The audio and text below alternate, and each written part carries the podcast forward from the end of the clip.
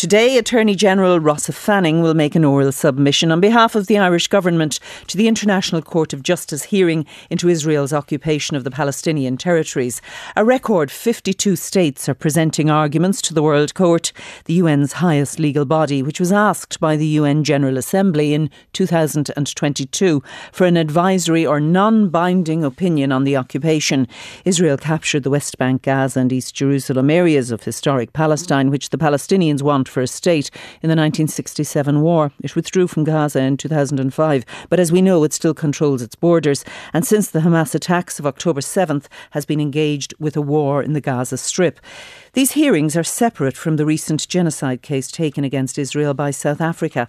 We can talk now to Dr. Alanna O'Malley, who's Associate Professor of International History at Leiden University in the Netherlands. And thank you for joining us, Dr. O'Malley.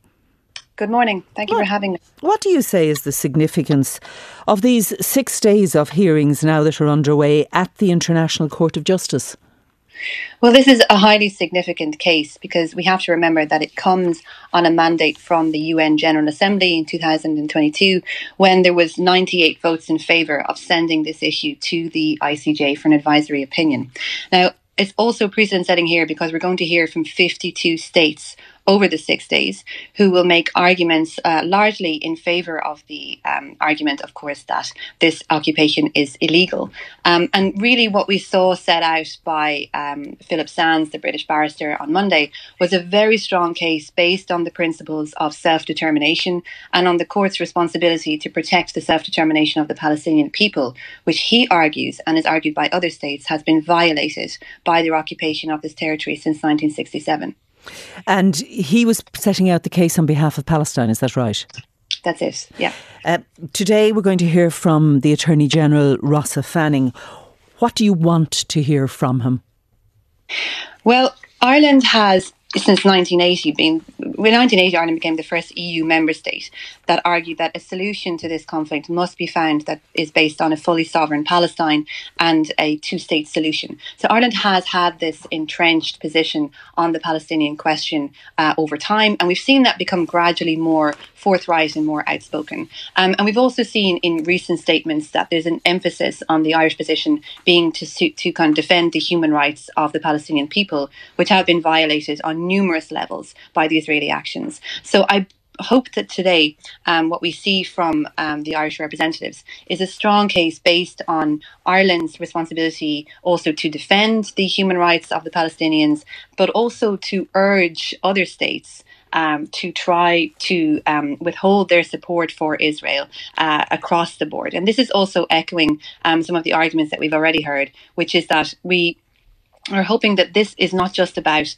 the, the legal consequences of the advisory opinion, it's also about the political implications for continued support of Israel, which really enables mm. them to perpetuate this conflict and to pre- perpetuate some of the atrocities that they are committing against the Palestinian people, both in the West Bank and in Gaza. So I would hope that we would see some strong rhetoric, which also echoes a lot of this um, uh, powerful statements we've heard also from the South African ambassador on Tuesday when he talked about Palestine as the last unfulfilled sacred trust and really representing this in terms of you know the end of the decolonization process that has been ongoing since the 1960s. Israel is not there. It is not represented, though it has sent uh, submissions. What has it said in its written submission? Well, in the written submissions, Israel really rejects the idea that this is an occupation of the West Bank because they claim that this is historically Israeli territory. And again, they're basing that on this um, reconfirmation of territory that took place after the Six Day War. Um, and Israel also, of course, makes the argument that uh, this is really something that is uh, indefensible because they are the ones who are suffering from security threats because of Hamas and because of mm. the, the loss of, of Jewish lives over this period of conflict. Um, but what's important about these arguments that Israeli um, is, is make, Israel is making about security, and we saw those echoed also in the US remarks yesterday, is that in the Chagos Island case in 2019, the court ruled that security concerns do not trump the right of self determination. And that's exactly the precedent that Philip Sands laid out on Monday. Mm-hmm. So we can see this Israeli defence has already been anticipated by some of the arguments that have been made to the court on this case. Is it the, the situation that this case cannot take place in isolation from what is happening in Gaza right now? And is the court allowing the, the contributions and the submissions from the various countries to step into what is happening in Gaza? Well, these are two separate processes one started already earlier. But what we saw also was a very clear linking, again, by the South African ambassador to the Netherlands who spoke on Tuesday. He clearly linked the two cases and he said, look, you know, in the case of uh, the, the, the, other case, which is about genocide, where the court gave its, its um, interim, uh, a call for interim measures, it said that there is a possibility that there is plausible uh, acts of genocide being committed. So the link is very much there. And of course, this is also about political context, right? And we see this political context arising from the interlinking of these two cases and the outrage and the horror that has um, been echoed publicly by a lot of the states who are making representations in the court, but also beyond that about what's happening in Gaza. And this is a political moment here. And we know for Ireland, you know, Ireland has been working closely with Spain to try to generate um, a strong stronger EU statement on this.